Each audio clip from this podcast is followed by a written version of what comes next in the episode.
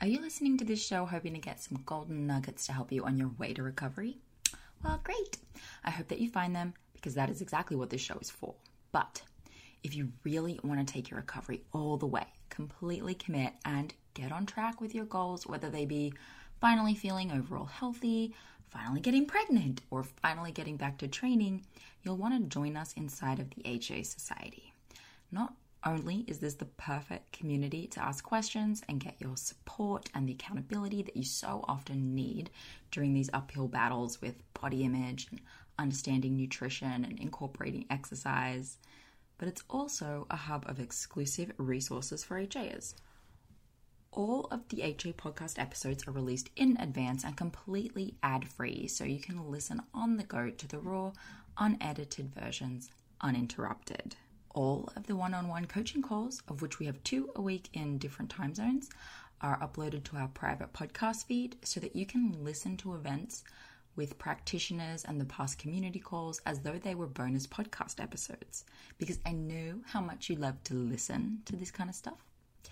And in these calls, we cover requested topics like overcoming the weight gain fears, communicating with friends and family about our HA, diving into how HA works and debunking the imposter syndrome that so many of us have around this diagnosis. There's also an entire resources section with lectures, workshops, and training from the past events that are hosted by experts like Sarah Liz King, Laura Lyons, Kaylee McDevitt, Holly Dunn, and many more. As a member, you also get direct access to myself and Coach Ashley in the DMs. So, if you have personal questions or need individualized advice about your recovery, we're in there answering your questions in the DMs, as are all of our other members in the group who impress me week after week with how they show up for each other. It's incredible. It's like women are just all becoming mini coaches for each other. It's so good. The HA Society is really the place to be if you're going through recovery, no matter what stage you're at. Whether you have HA We've got a few recovery periods. We have your back, and we're all your new best friends. So come and meet us at thehasociety.com forward slash join. That's thehasociety.com forward slash join, and the link is in the show notes for you. Okay, on with the show.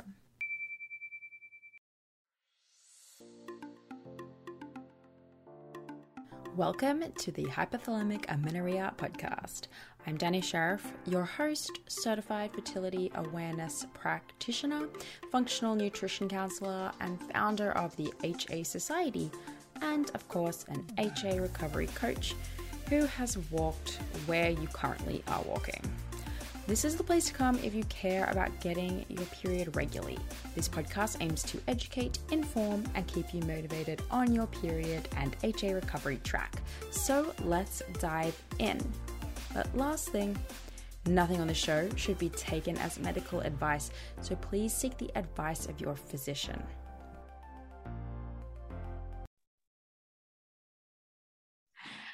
Hello, welcome, Mishi. How are you?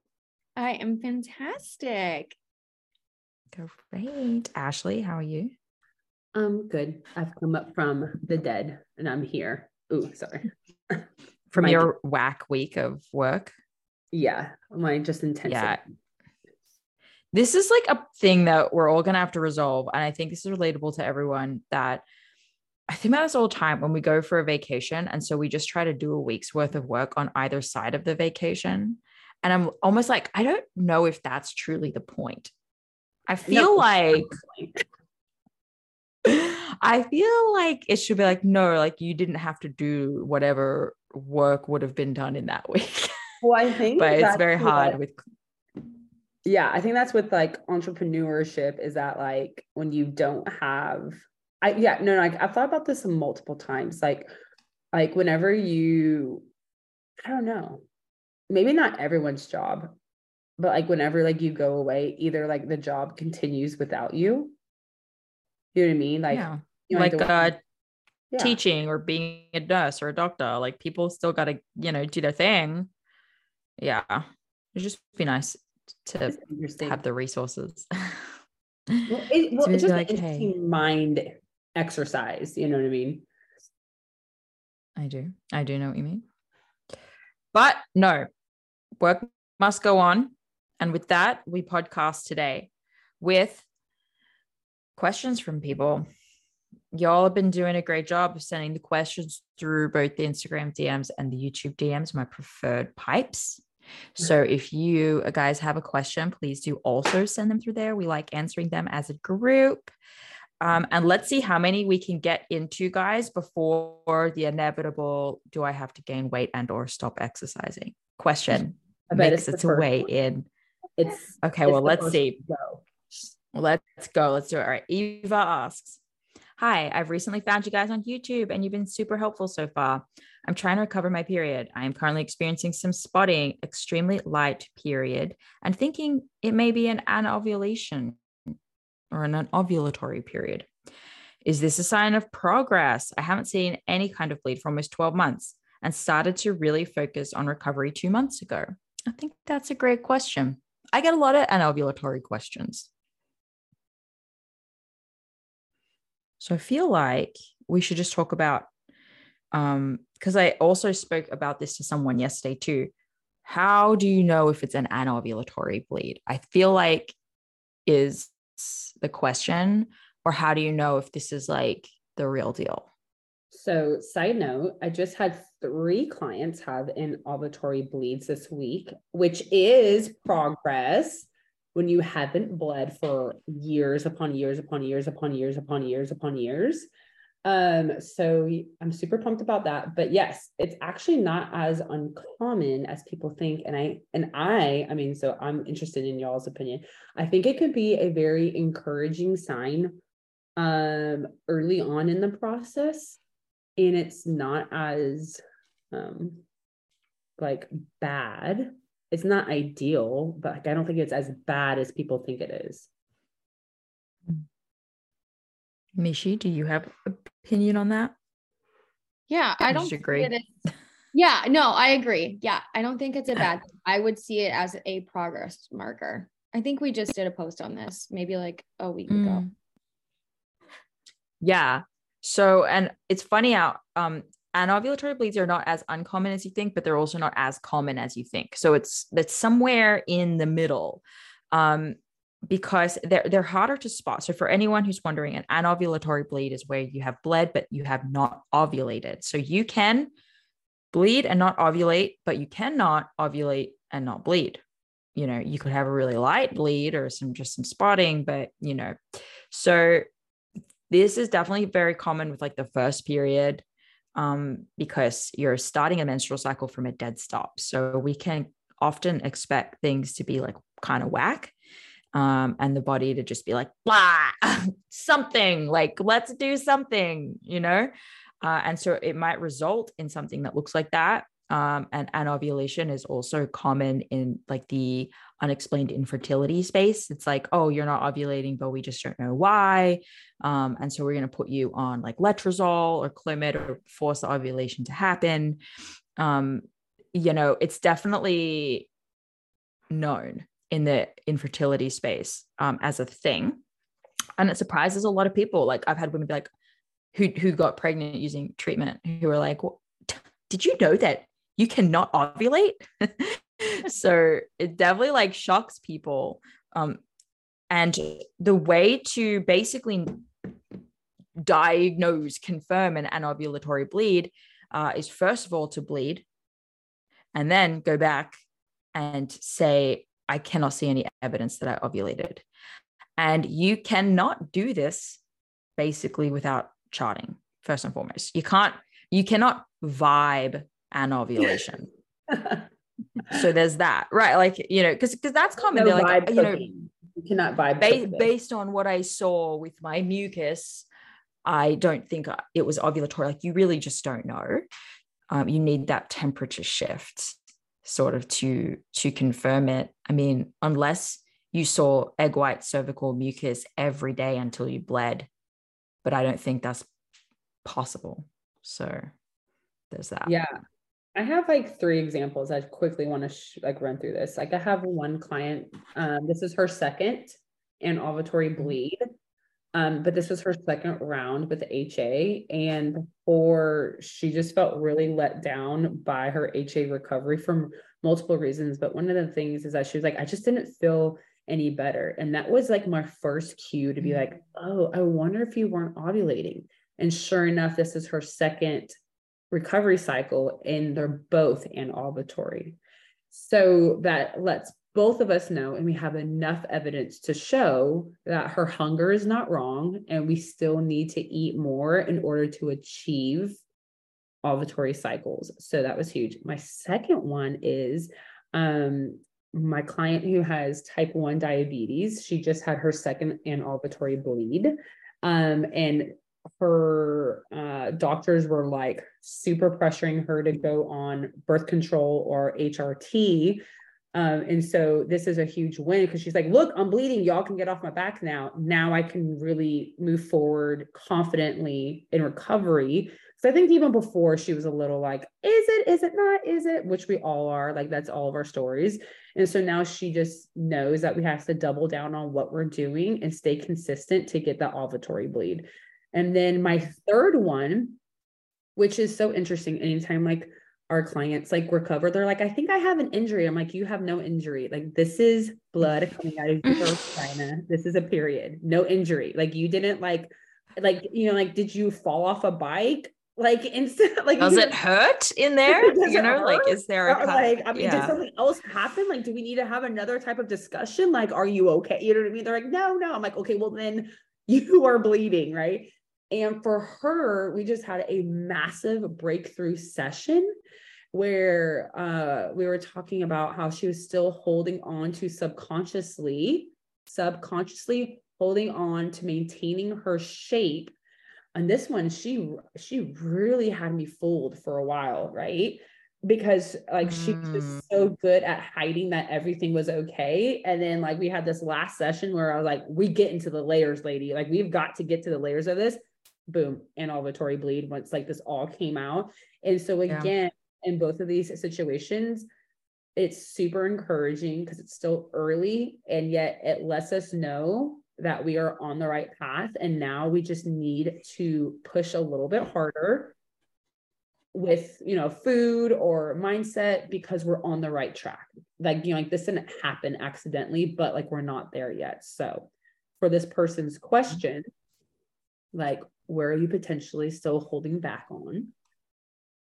And that's going to be your next step between anovulatory and ovulatory. And yeah, so I think it yeah.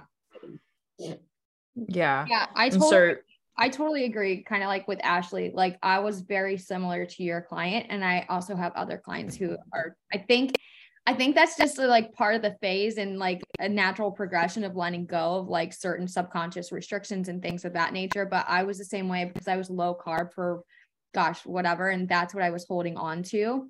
And I just wasn't eating enough carbs. Calorically, maybe I was meeting what I ne- I needed, but like my energetic needs were not being met because I was still so low carb the moment I added in carbohydrates, I started ovulating. So I had a first anovulatory cycle, then I added in carbohydrates. And I also do agree with you too, Ashley, as far as like, I think that's the evidence that they need that's going to push them. And then it's also going to help them see, like, oh, like this thing that I don't want to let go of is probably actually holding me back. So I think it's a good thing. I think it's a really, really good thing. Oh, yeah. It's a, a blood blood is better than no blood. Like we're in the right direction. You know, we cannot bleed without some level of estrogen production. So, uh, that's like that's black and white. So yeah, Eva, experiencing some spotting and even an anovulatory bleed is um, a good idea, but sorry, is a, is good progress, but we don't know if you if you were anovulatory based on that alone. I hope that helps. Um, okay. Weeping Kita asks, Hey, lovely ladies. I've been suffering from HA for just over a year now after restricting calorie intake and researching and maintaining an underweight BMI. Although I've been attempting recovery for six months now, it's been more of a quasi state where, despite my quote unquote high intake and reduced strength training, I haven't gained any weight. This is mainly due to me spinning my wheels after my doctors recommended me gain no more than half a kilogram a week, which has made me restrict and overthink calorie targets to make sure I don't gain too much. Do you have any advice on how to get over this fear of perfecting weight gain? As I seem to spend more time taking um, my total daily energy expenditure spreadsheets. Oh, I spend, I seem to spend a lot of time making TDEE spreadsheets and researching why underweight people don't need 2,500 calories than time spent actually gaining necessary weight. So, in short, I know what I need to do, but I am stuck finding every reason not to do it.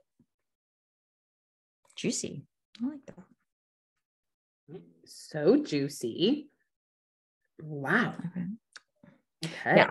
Well, so this question is advice on getting over that piece, right? So, hmm. It sounds like you know exactly what you need to do. And I mean, you either need you, perhaps you're looking for the like you're looking at the wrong evidence you know you're actively searching for your reasons to not recover um, or to why you're a unicorn why this advice doesn't apply to you um, and you just quite simply need to dive in to like actively look for the opposite side of the coin. You know just like the best way to understand politics is to read all of the you know read all of the um, publications that are biased on both sides you know not just read one.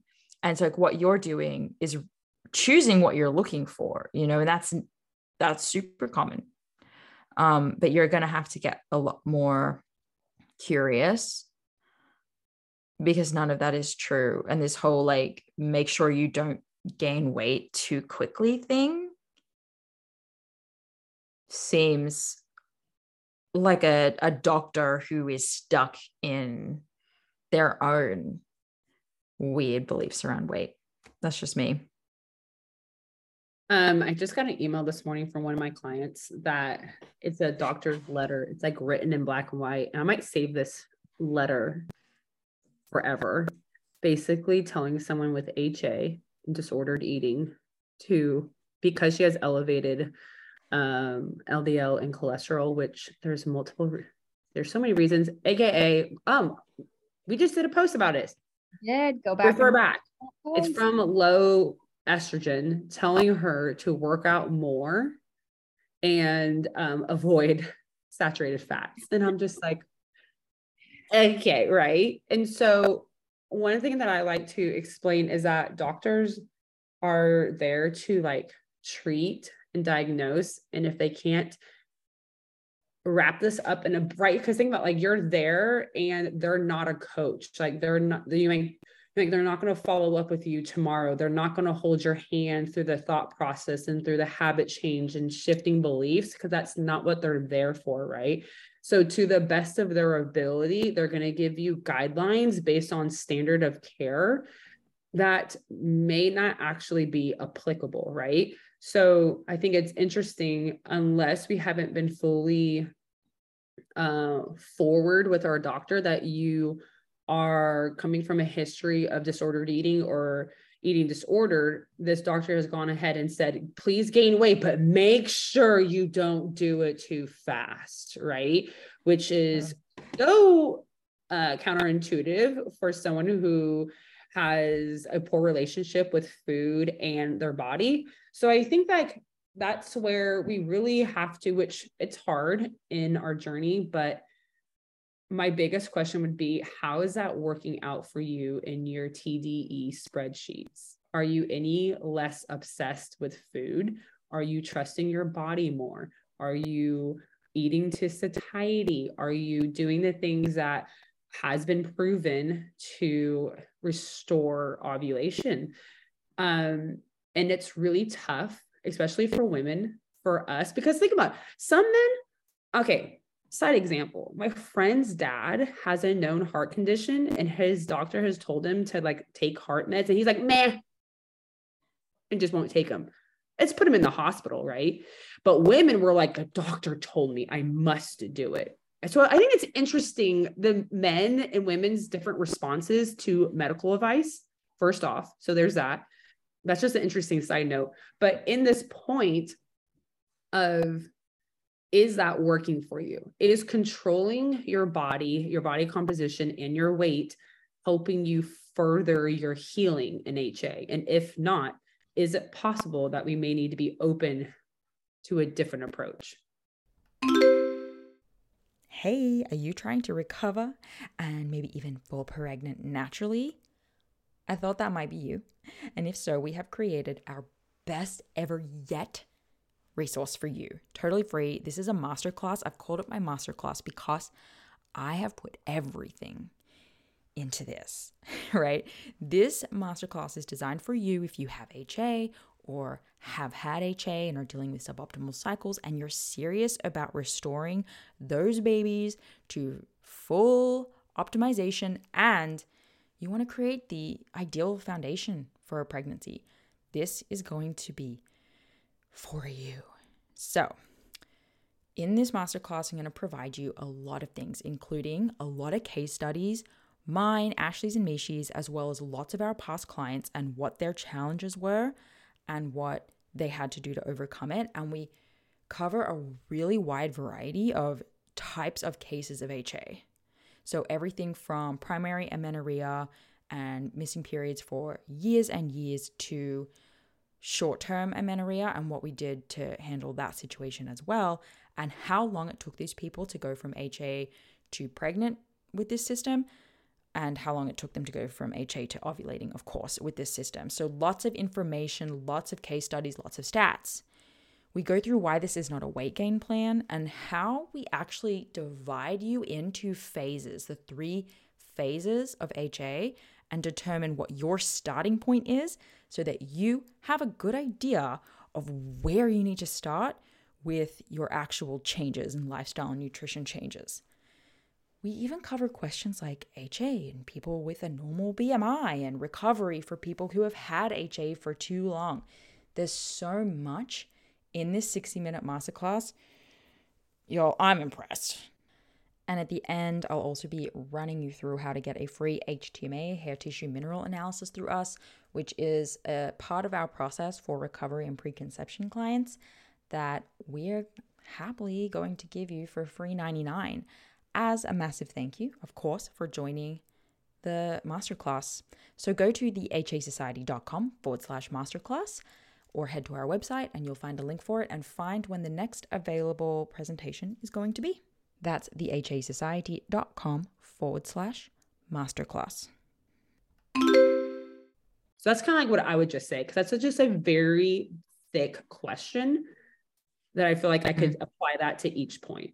But maybe I'm missing something. So no, I think you're you're pretty spot on because literally everything that you said I was gonna say, but like I would just like kind of expand on your idea a little bit and just like give my own two nuggets of like from the doctor's perspective or anybody that's giving you any sort of advice that's telling you that you know the HA recovery route um, is the wrong route to be going. I think is just they're projecting onto you their own fears, their own beliefs, their own um like definition of what health looks like and and what you should be doing for your own health. So I just feel like taking their well don't even take their advice I was going to say take it with a grain of salt, but I wouldn't be taking their advice as like what you should be doing. And also, like Ashley nailed it when she said, Has this been working for you like so far? If it hasn't been working for you, it's stressing you out. It's not getting you any closer to your goal or to bettering your relationship with yourself, your body, all the things. Like, I just don't think that this is something that you would continue to, to pursue. And my advice would to be like, well, I'm giving you the permission to let go of this and just see how it works for two weeks of just like letting go of the reins, just doing what feels natural and what feels good and just going with the flow, getting out of your masculine and like going more in a flow state with what you feel like you should be would feel like you should be doing, which I think you know what you should be doing. You know, and another thing I would like to point out, I kind of went on like a a big rant on one of our community calls, but I think it's really interesting the masculine approach that we're taking to a feminine function, I'm going to work this out with my spreadsheets rather than so so so again like relying on the external rather than pausing and asking yourself are you hungry? Are you full? Do you know what full feels like? You know what i mean? Letting yourself eat when you're hungry rather than when the spreadsheet tells you you can eat is is absolutely feminine. Like because we are look at that you know like we are truly tapping into our internal cues rather than outsourcing them to a doctor to a spreadsheet and saying well my spreadsheet said that i can't do this right now and that's a very masculine approach that almost every HAer takes to it. I have yet not to see someone come in in full flow, like feminine energy and fully embrace it. Even the most surrendered people are like, but according to my timeline, and I'm like, uh huh. what does your body think about your timeline? You know what I mean? Um, again, I think it's just taken a hyper masculine approach from a hyper masculine system and trying to force the feminine body to do something. Mm-hmm. You know, and I'm just like, how is that going? And mind you, Dani and I have a million spreadsheets. So we're not so you're like we're not knocking your spreadsheets, but we have a million of them and we love them and we love the tab section. But I'm saying, like, you ovulating is a feminine function. Mm-hmm. Hey, I think there's a time and place for spreadsheets and for the masculine. So it's not like oh, yes. bad thing. It's just like this is not a process that can be done in the masculine energy. You're just gonna oh. have to, to own mm-hmm. into some may I say surrender? I feel like that's a trigger word, but surrendering a little bit and getting more into a flow. Like just do what feels the most natural. I know it's tough, but that's that's what it's going to take. Yeah. Yeah, I mean if you're trying to resolve your amenorrhea by using mathematical equations, you got you might have a bad time there's totally people that that works for and they're like oh my gosh look this wasn't that hard and as we've said before like they're not listening to this podcast this is not those people you know we're not their people but also show me their chart right because you know show me that they're ovulating show me that it looks good but yeah there's uh, if you're trying to get your period back with obsessive tracking of calories and if you're applying um like I don't know, like morality as well, too, like those outcomes, you know, with charting and stuff.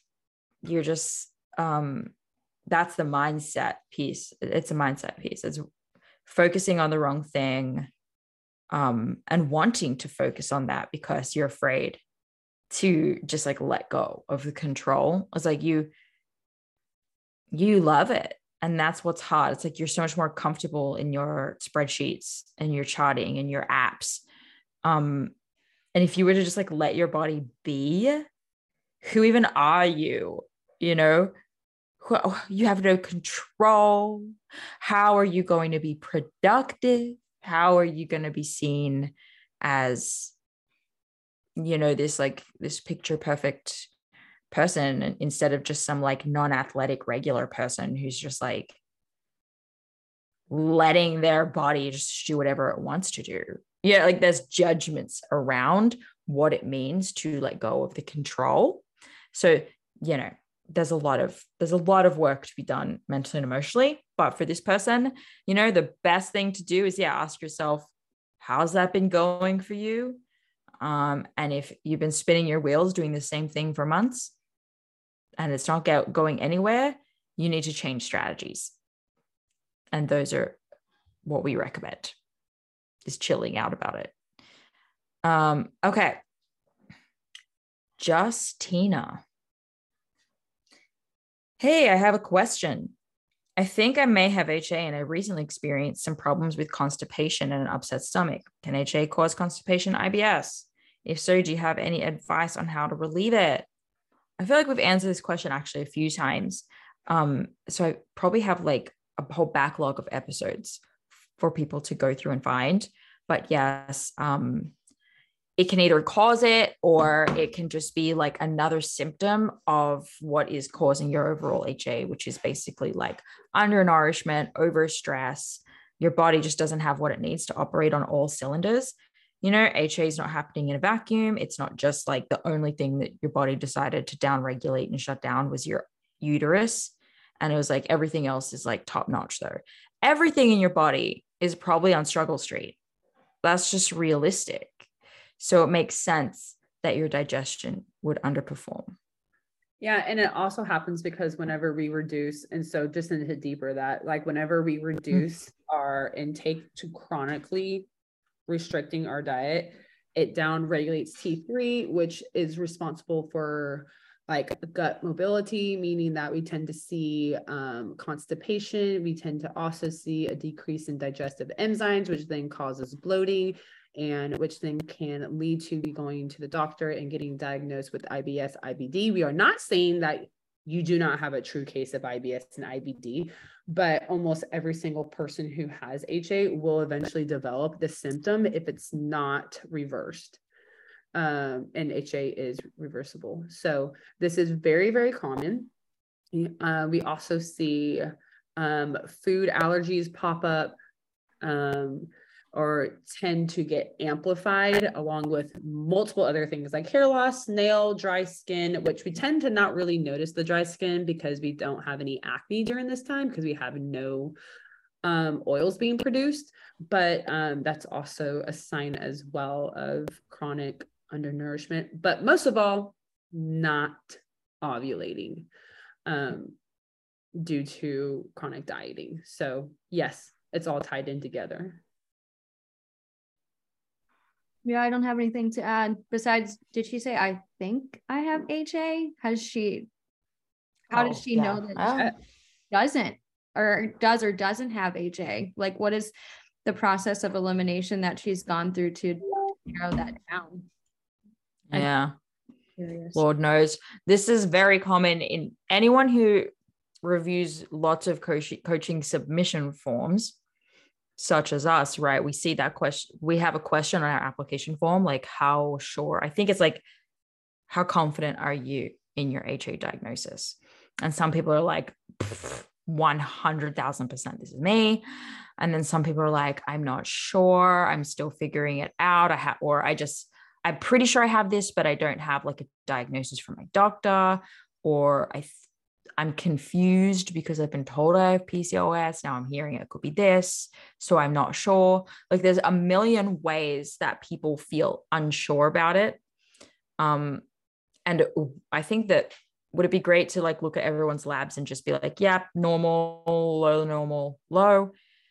This is you. It would be, but not everyone has labs. And in that case, for me, it's just like if you resonate with anything that you hear, you know, on this show, and you, you haven't had a period for a long time and you have had one in the past, I mean, the writing's on the wall to me. That's what I, that's how I would, that's what I tell people who ask that question. So y'all might do it differently. No, same. I wonder if there's, have you figured out a correlation between the people who are like, mm, I don't know if I have it or not, in the resistance to the process? Are those like more like the mm, people are in like totally? Mm-hmm. I think that's such a good connection to me. I do feel that way. And part of why I love um, looking at it on the submission form is it gives me about what you think, Ash, but it gives me a vibe of like that, yes, what level of resistance am I probably walking into? Not all the time. Some people are just like, oh, if you tell me that it looks like this is what I have, like, okay, I'll be on board. I just needed someone to say it who's seen it before. But yeah, it's definitely a solid sign of like, I'd rather it not be this. so I'm going to sit in limbo because that's way more comfortable.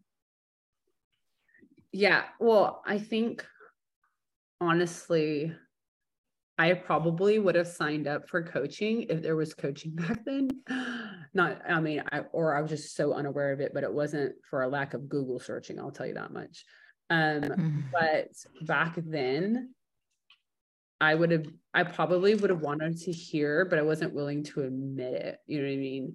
Um, so I think it's a great question because yeah, you would have been wasting your time with me because I would have still fought you tooth and nail. Been like, nope, nope. I would have been the worst client, y'all. Like, I'm just telling that. That's why, like, I have no judgment with any clients because I'm like, I would have been the worst, the most insane, crazy client. So, so yeah.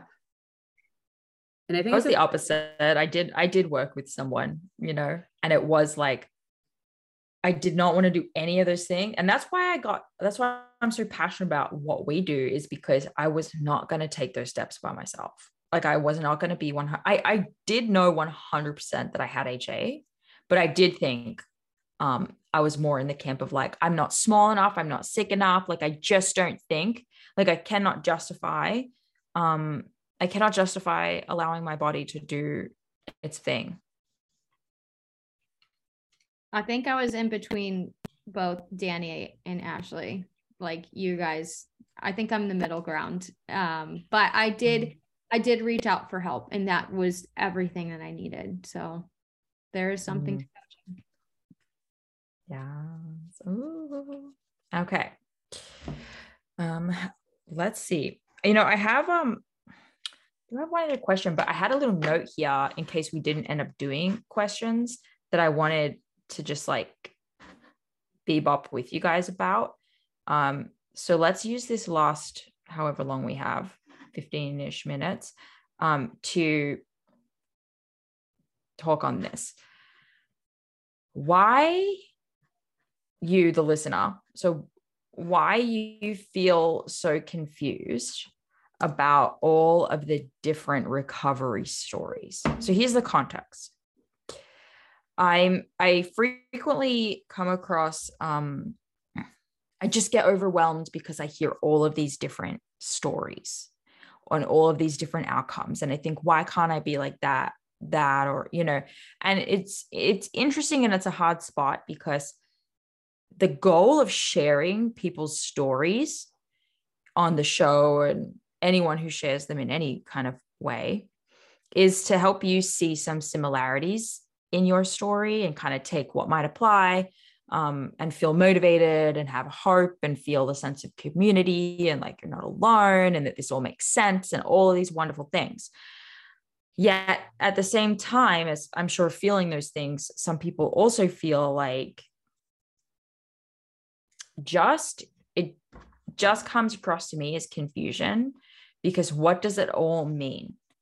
That everyone's, I don't know, ha- seeing something different or that I'm not like, I'm not having that exact experience. And I just was wondering what you guys thought about that.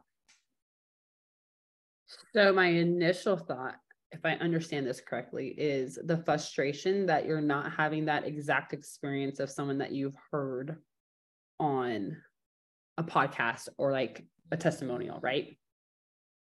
Okay. Yeah. So I think that's, I love this question because everyone that I've even brought on the podcast has been like, man, I don't know how to fully tell my story because there's so much to it that it is physically impossible to walk someone through your entire story. Like I'm still remembering parts of my story. I think I blacked out, y'all anyways so you know what i mean? So you're like every time i share my story i still am not able to fully tell you the entire story because it was so tumultuous. You know what i mean?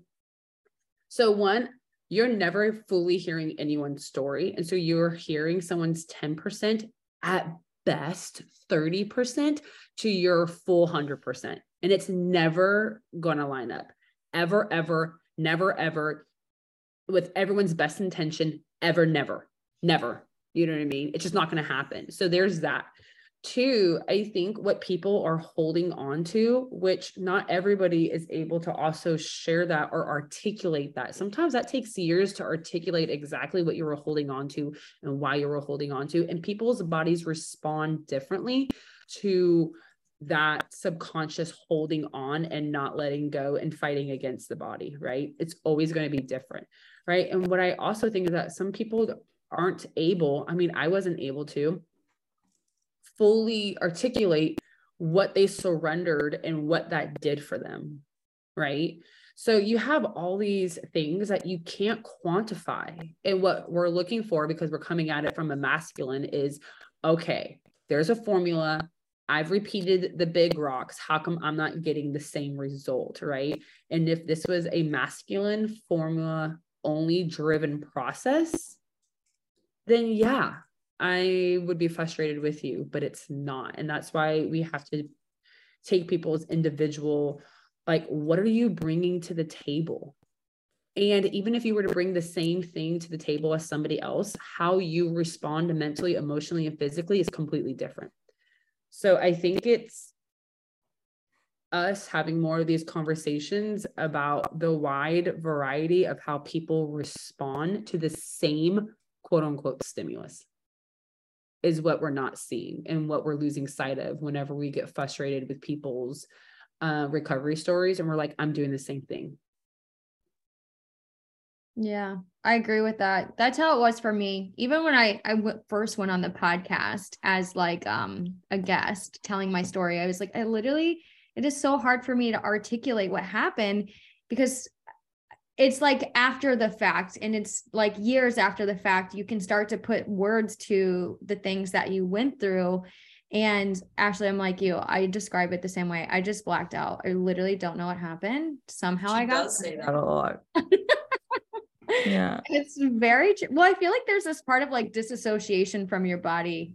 Um, so and then coming back to your body, that kind of happened later for me. Anywho, I think expanding on your thought, Ashley, I think there's a piece of uh, what comes in is like comparison is comparison and maybe a little bit of perfection that comes in of just being like i think we're always looking for other people to um to to see like the path that we should be going down to to what should we be doing versus like we're always um searching externally out for the answers versus like looking in internally so i think that may cause a little bit of confusion for a lot of people too because like they're looking out externally they're doing comparison they're trying to be perfect on their journey when it's all about them and mm. their journey yeah mm. yeah that external validation every day that you're on the right track. So i needed um i definitely wanted daily validation. In the thick of it i was like every day i need to be hearing someone say i deserve this. I'm worthy of this. Like this is this is the path for me. I would dig and dig and dig for it you know? Um it was it was hard to find. And so i think if you are listening to a recovery story that's supposed to be your nugget of motivation but that story involves something that demotivates you. Like perhaps they got their recovery, they got their first cycle after four months, but you're actually five months in, you know. Now all of a sudden, this isn't the path you're meant to be on because you don't line up with what happened for them, you know, or you had to gain more weight than them, or they didn't have to fully stop exercising. You have had to. And so instead, all you're actually hearing is like, I failed at this. You know, so exactly what um, Mishi said with like the, the little bit of perfectionism and the comparison piece coming into it. And so we, I, this is why I wanted to bring it up because I wanted anyone who feels like they can't listen to another one of these because it's actually just discouraging them. It's not the point, right? And if there's just something about their story that's not lining up with yours, I think we just need to check ourselves and like our ego at the door. Um, and realize that nine times out of 10, maybe more, um, like the piece that you're clinging onto that you feel like is not validating you is actually so irrelevant to you. Like it's it's not very valid most of the time. And it's this like picking and choosing, kind of like the first listener question. We're sort of picking and choosing what we want to, or what our brain wants to cling on to, and ignoring all the similarities in the story or all the differences in the story that are relevant. Well, I think we subconsciously go into listening to these things of like, okay, they recovered, I didn't, so I'm going to find the difference. Does that make sense mm. you? know, Like we're going in with this filter of like, I have to find the missing piece.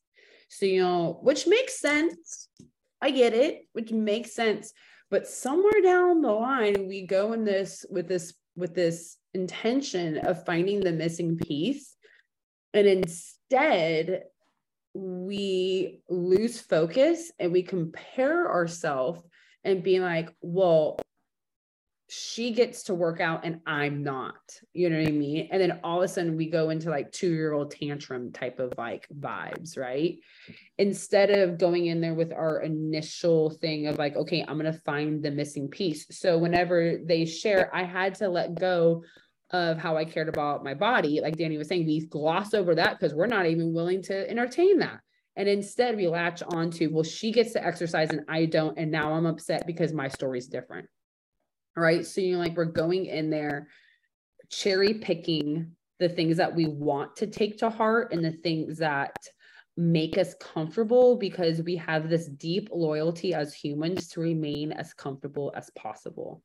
And so, therefore, anything that makes us uncomfortable, we're not willing to really explore. And hence why coaching is so effective is because like your coach will bring up those areas that you have been wanting to avoid or have allowed yourself to avoid justify make an excuse do all the things that's keeping you stuck right so it's really like going in with like a massive blind spot cherry picking feeling like it's unfair and wanting to justify as if that combination of emotions is going to ever produce something positive. You know what I mean? Like it's just like not, you know what I mean?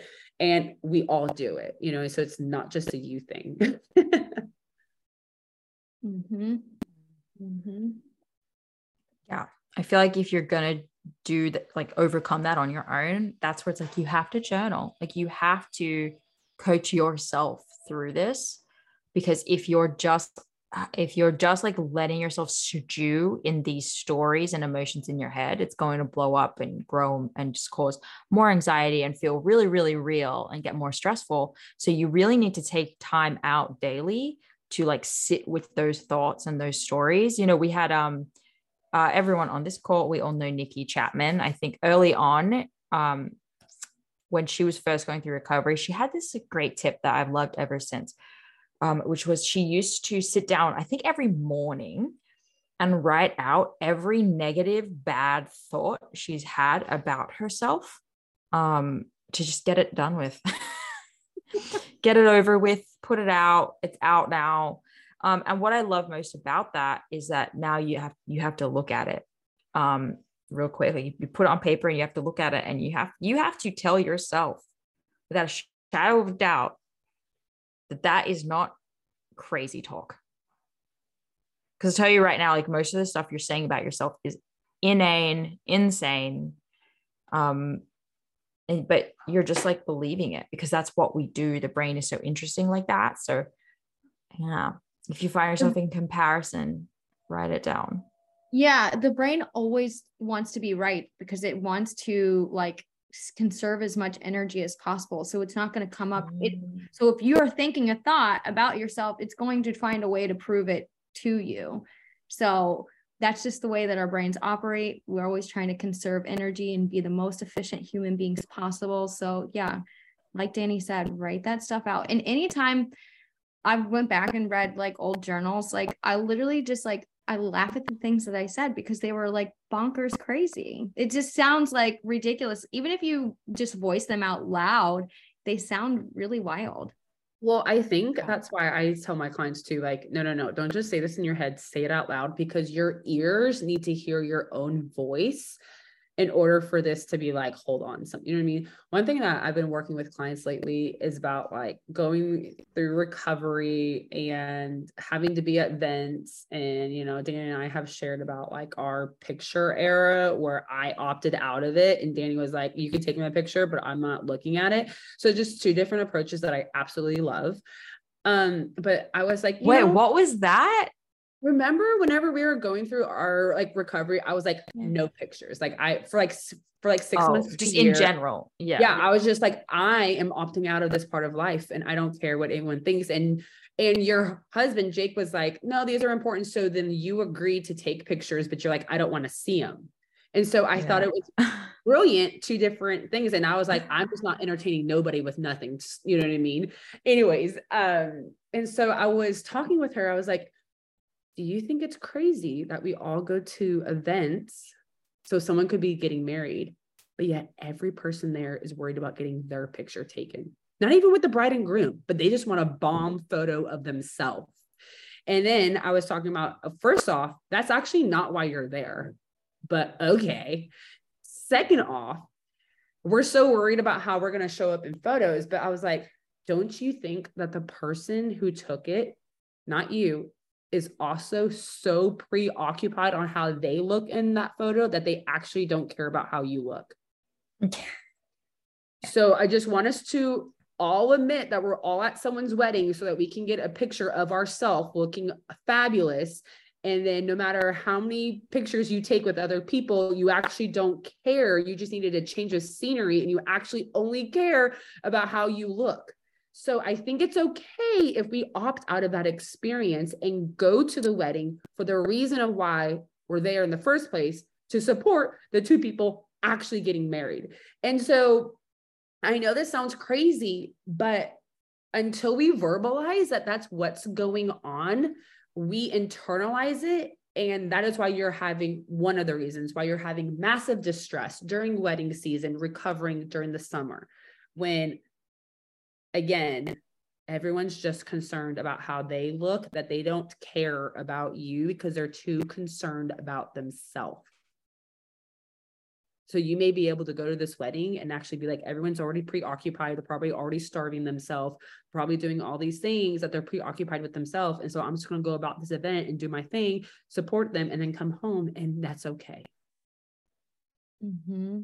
I have a wedding at the end of the month. I'm going to try that perspective out. Yeah, just like I'm, weddings people. I'm so guilty of making a wedding about myself. we all are, but no one. That is so that. strange to me. Going to someone's wedding is like no different to just like going to dinner with all your friends. Like, what are you? Why? I do. I have regularly do it for the gram. Do it for the gram.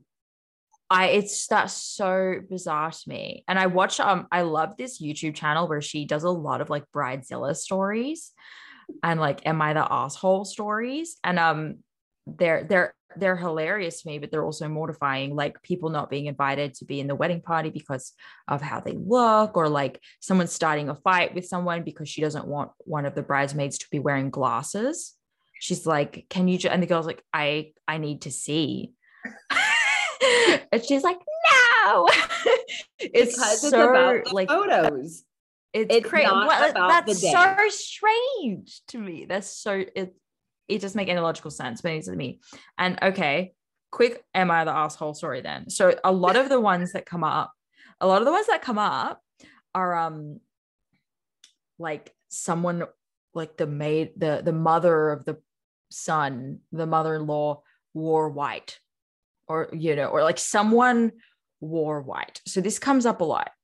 Now, my personal opinion is if it's not a literal wedding dress i do not understand okay like why we care so much. But here's the thing. I was a bridesmaid in my sister's wedding. I was the only bridesmaid. And i chose my own dress and it was white. You are the person yeah. There's so many other colors. There's like a million shades. yeah. So my sister you make that choice. yeah. So, so walk, I... us through, walk us through how how like how you were trying to be the bride. oh, and it's, it's funny because I never even had a wedding. But I know. Um, it sounds like you had two. yeah, she did. Yeah, I don't. I think like in my head, I just wore this uh, this like smaller kind of like a cocktail like dress, like above the knees, kind of just this like white dress, and it was definitely very formal. but it was, you know, it it was not a fucking wedding dress. and no one has ever in my entire life said anything. No one ever said anything. Um, I don't think my sister cared because my me and my sister are the same person. Um, but yeah, I just saw it and I was like, you know, I would look cute, like a cohesive vibe. like, what if we were just cohesive? Like, what if I was like a little bridesmaid? Like, what if I was just like a literal bridesmaid? Emphasis on little bride. bride. she said, We're literally the same person. So I'm getting married too. Yeah. But I feel like, I just feel like someone should have said something. well, yeah. well, I mean, I guess obviously if it doesn't matter to your sister, then like it doesn't matter, right? You know what I mean? Like I there was no there was no world where I was stealing the show. You know what I mean? But like, because isn't that what people are concerned about? Yeah. I, I don't know if it's like a cultural thing since you're not from the states. Like, is that just okay there, is that, or is that, is that just like a rule, like a, an unwritten? No, I think I think it's a thing in all Western countries. Yeah, but I, like I actually might just be a dick. So I watch these videos and I love laughing and being like, "Oh, that person's so psycho." But then every now and then they bring up the person that wore white, and I'm just like you know, like 10 years later, I'm I'm out of nowhere feeling all this guilt. I should ask I should ask her about it. Yeah, let's get her honest response. You too, and I want to know what she says.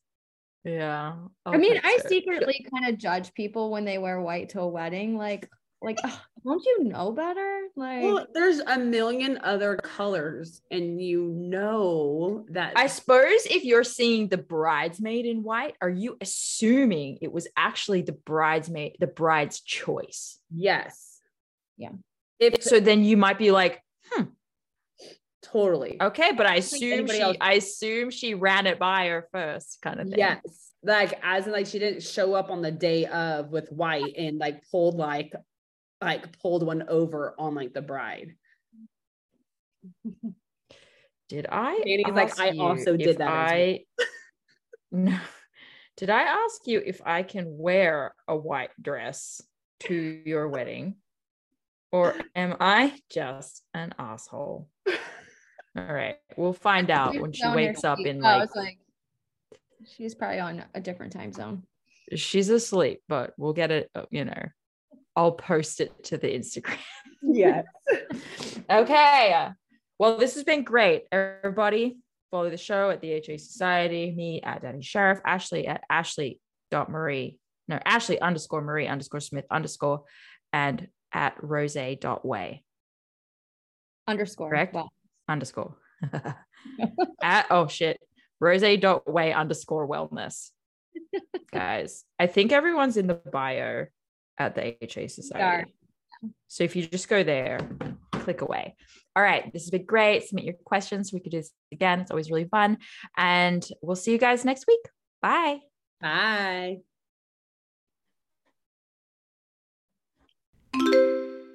Hey there, it's me, Dani, and I want to tell you about Tempdrop as a fertility awareness method tracking option.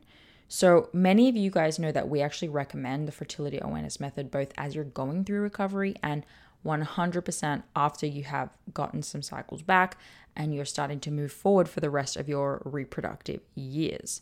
So, Tempdrop itself is a wearable fertility monitor and we love it. It's a wearable device, so you put it around your arm and you can use that instead of taking your temperature manually with a thermometer each morning.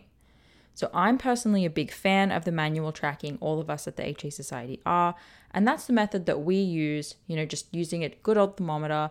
We use that with our clients because it's the best way to use it as a diagnostic tool as a practitioner. And it's also the best way to ensure if you're trying to avoid pregnancy that you don't get pregnant. However, manual temping for many reasons is just not always an option. When you're in the middle of recovery, again, we do recommend manual temping, but once you're cycling, the Tempdrop is actually a really great hack. So, it gives you basically everything you need to effortlessly track your fertility status, like where you are in your monthly cycle. So you wear the Tempdrop sensor while you're sleeping for accurate basal body temperature readings without the stress of early morning wake ups. So I personally love this because with a toddler, my wake up times are all over the place, and the occasional sleep disruptions make using an oral thermometer a lot more difficult. So, TempDrop's accompanying charting app enables you to track an array of symptoms alongside your basal body temperature.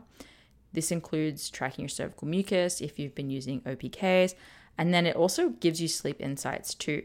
So, you can combine these fertility signs all in one place, and that will help you identify your fertile window, confirm ovulation, plan for your period, and if you're trying to get pregnant, you know, identify whether or not you are pregnant.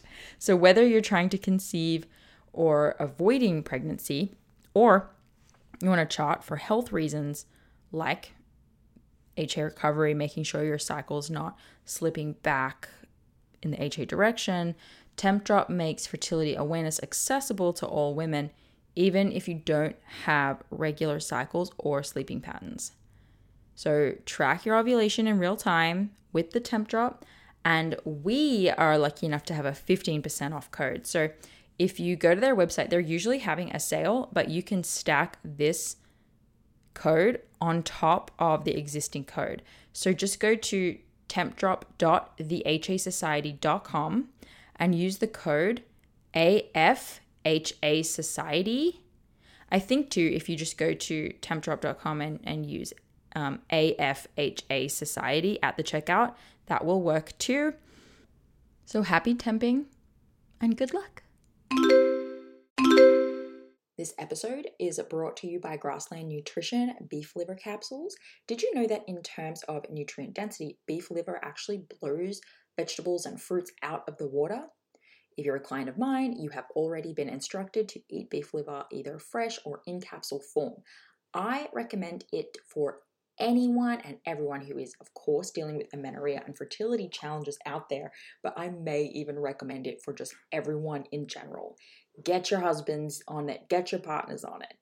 If you have a history of HA and add on top of that maybe a history of the pill, maybe you've been pregnant before, you know, through treatments or other like you've just your body's been through anything you know you're absolutely 100% dealing with a nutrient deficiency of some kind and while it's true that testing is going to be the best way to understand those exact deficiencies eating nutrient dense real food is going to be one of the most important next steps that you take with or without testing so I've been using and recommending Grassland Nutrition beef liver capsules for years now.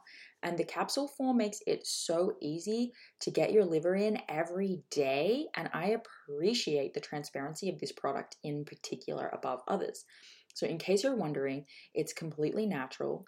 This is freeze dried beef liver in capsules. It's organic, it's made from Australian beef, and my favorite of their products is the liver with kelp because of the iodine from the kelp, which is important for overall thyroid function, which is often low in women with underperforming hormones.